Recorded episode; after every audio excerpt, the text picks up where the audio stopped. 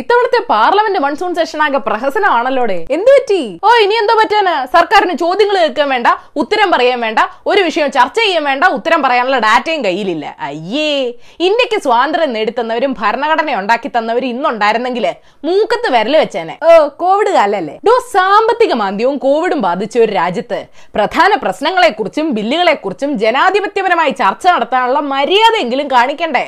ചുമ്മാതല്ല Trinamool M P Derek O'Brien പറഞ്ഞത് പ്രതിപക്ഷ എം പി മൈക്കല്ലേ ഒടിച്ചുള്ളൂ ബി ജെ പി ജനാധിപത്യത്തിന്റെ നട്ടല്ലാണ് ഒടിച്ചതെന്ന് ഓ കോവിഡ് കാലല്ലേ?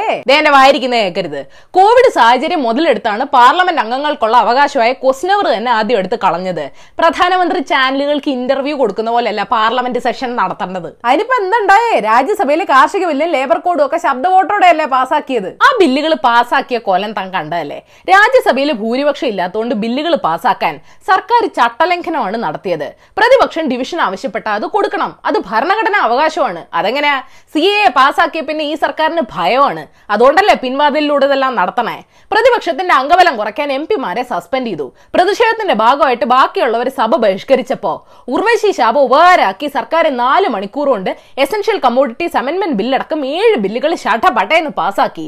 അതോടെ ധാന്യങ്ങളും പയറുവർഗങ്ങളും സവോളയും അവശ്യ വസ്തുക്കളുടെ ലിസ്റ്റിൽ നിന്ന് തന്നെ ഔട്ടായി. ലോക്സഭയിൽ അവർക്ക് മൃഗീയ ഭൂരിപക്ഷം ഉണ്ടല്ലോ. പിന്നെന്താ? ഭൂരിപക്ഷം ഉണ്ടെങ്കിലും ഇല്ലെങ്കിലും ആരായാലും പാർലമെന്റിന്റെ നടപടിക്രമങ്ങൾ പാലിക്കണം.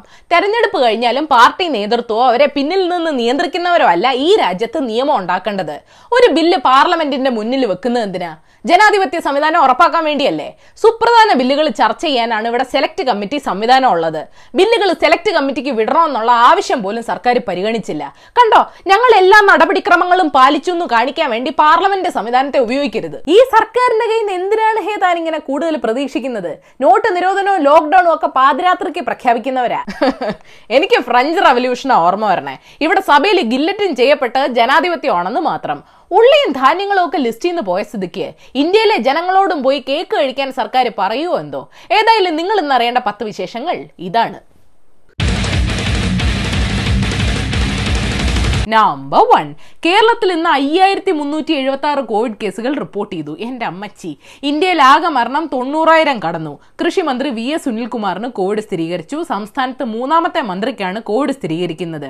കോവിഡ് സി പി എമ്മിനെ കൂടാതെ സി പി ഐ മന്ത്രിമാരെയും കൂടെ പിടിച്ചു തുടങ്ങിയെന്ന് തോന്നുന്നു. നമ്പർ ടു അങ്ങനെ ഒന്നര മാസത്തെ വാദപ്രതിവാദങ്ങൾക്ക് ശേഷം ലൈഫ് മിഷൻ വിവാദം വിജിലൻസ് അന്വേഷണത്തിന് വിട്ടു.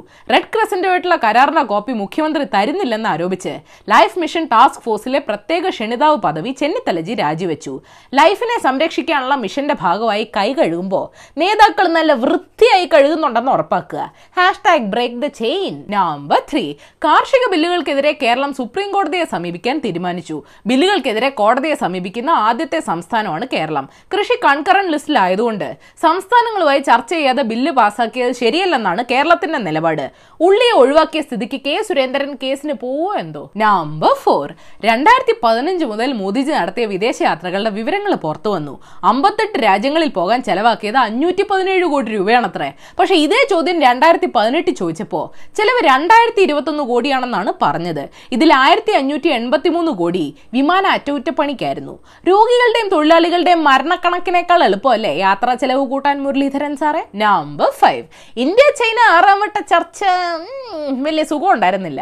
പിടിച്ചടക്കിയ പ്രദേശത്ത് നിന്ന് പിന്മാറില്ലെന്ന് ചൈന അറിയിച്ചു. പക്ഷെ കൂടുതൽ സംഘർഷം ഒഴിവാക്കാൻ മുൻനിരയിലേക്ക് കൂടുതൽ സൈനിക വിന്യാസം ഇനി വേണ്ടെന്ന് ചർച്ചയിൽ പരസ്പരം ധാരണയായി. അല്ലെങ്കിലും ഇനി നിരോധിക്കാൻ ആപ്പ് ഒന്നും ബാക്കിയില്ല. നമ്പർ സിക്സ് സെക്രട്ടേറിയറ്റിലെ തീപിടുത്തത്തിൽ നയതന്ത്ര ഫയലുകൾ കത്തിയെന്ന വാർത്ത നൽകിയ മാധ്യമങ്ങൾക്കെതിരെ നിയമ നടപടിയെടുക്കുമെന്ന് സർക്കാർ അറിയിച്ചു. മാധ്യമങ്ങൾക്കെതിരെ പ്രസ് കൗൺസിലിലും പരാതി നൽകുമെന്ന് അറിയിച്ചിട്ടുണ്ട്. ഈ ടി വി തുറന്ന റിയാലിറ്റി ഏതാ റിയാലിറ്റി ഷോ ഏതാന്ന് തിരിച്ചറിയാൻ വലിയ പാടാ. നമ്പർ സെവൻ ജ്വല്ലറി നിക്ഷേപ തട്ടിപ്പ് വിവാദത്തിൽ ലീഗ് എം എൽ എ ഖമറുദ്ദീനെതിരെ മൊത്തത്തിൽ അറുപത്തിമൂന്ന് വഞ്ചനാ കേസുകൾ രജിസ്റ്റർ ചെയ്തിട്ടുണ്ടെന്ന് കേൾക്കുന്നു.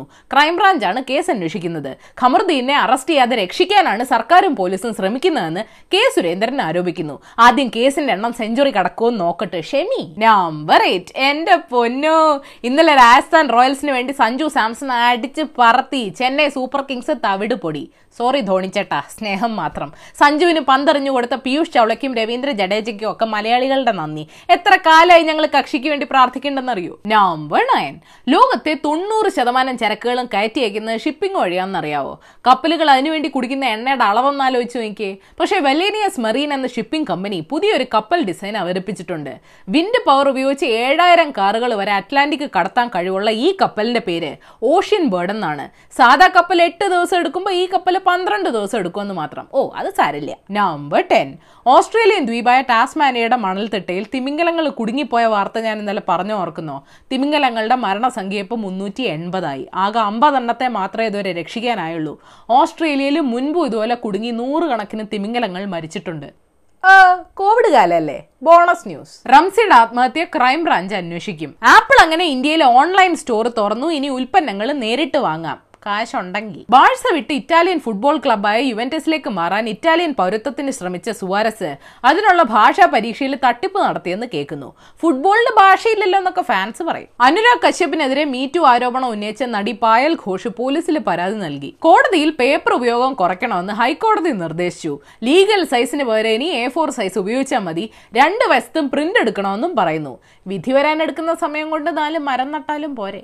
അപ്പോൾ ശരി ഏഷ്യാവിൽ ചാനൽ സബ്സ്ക്രൈബ് ചെയ്യാൻ മറക്കരുത്. മണി അടിക്കണം രസകരമായ വാർത്തകൾ വായിക്കാൻ ഏഷ്യാവിൽ മലയാളം വെബ്സൈറ്റ് സന്ദർശിക്കണം. ഈ വീഡിയോ ഇഷ്ടപ്പെട്ടെങ്കിൽ ലൈക്ക് ചെയ്യണം ഷെയർ ചെയ്യണം കോമൺ സെൻസിന് നിരക്കുന്ന അഭിപ്രായങ്ങൾ താഴെ അറിയിക്കാം. തേർഡ് ഫോർ ദ ഡേ ഹിറ്റ്ലർ പറഞ്ഞിട്ടുണ്ട് തങ്ങൾ ഭരിക്കുന്ന ജനങ്ങൾ ചിന്തിക്കാത്തത് സർക്കാരുകൾക്ക് എത്ര ഭാഗ്യമാണെന്ന് അറിയാവോ?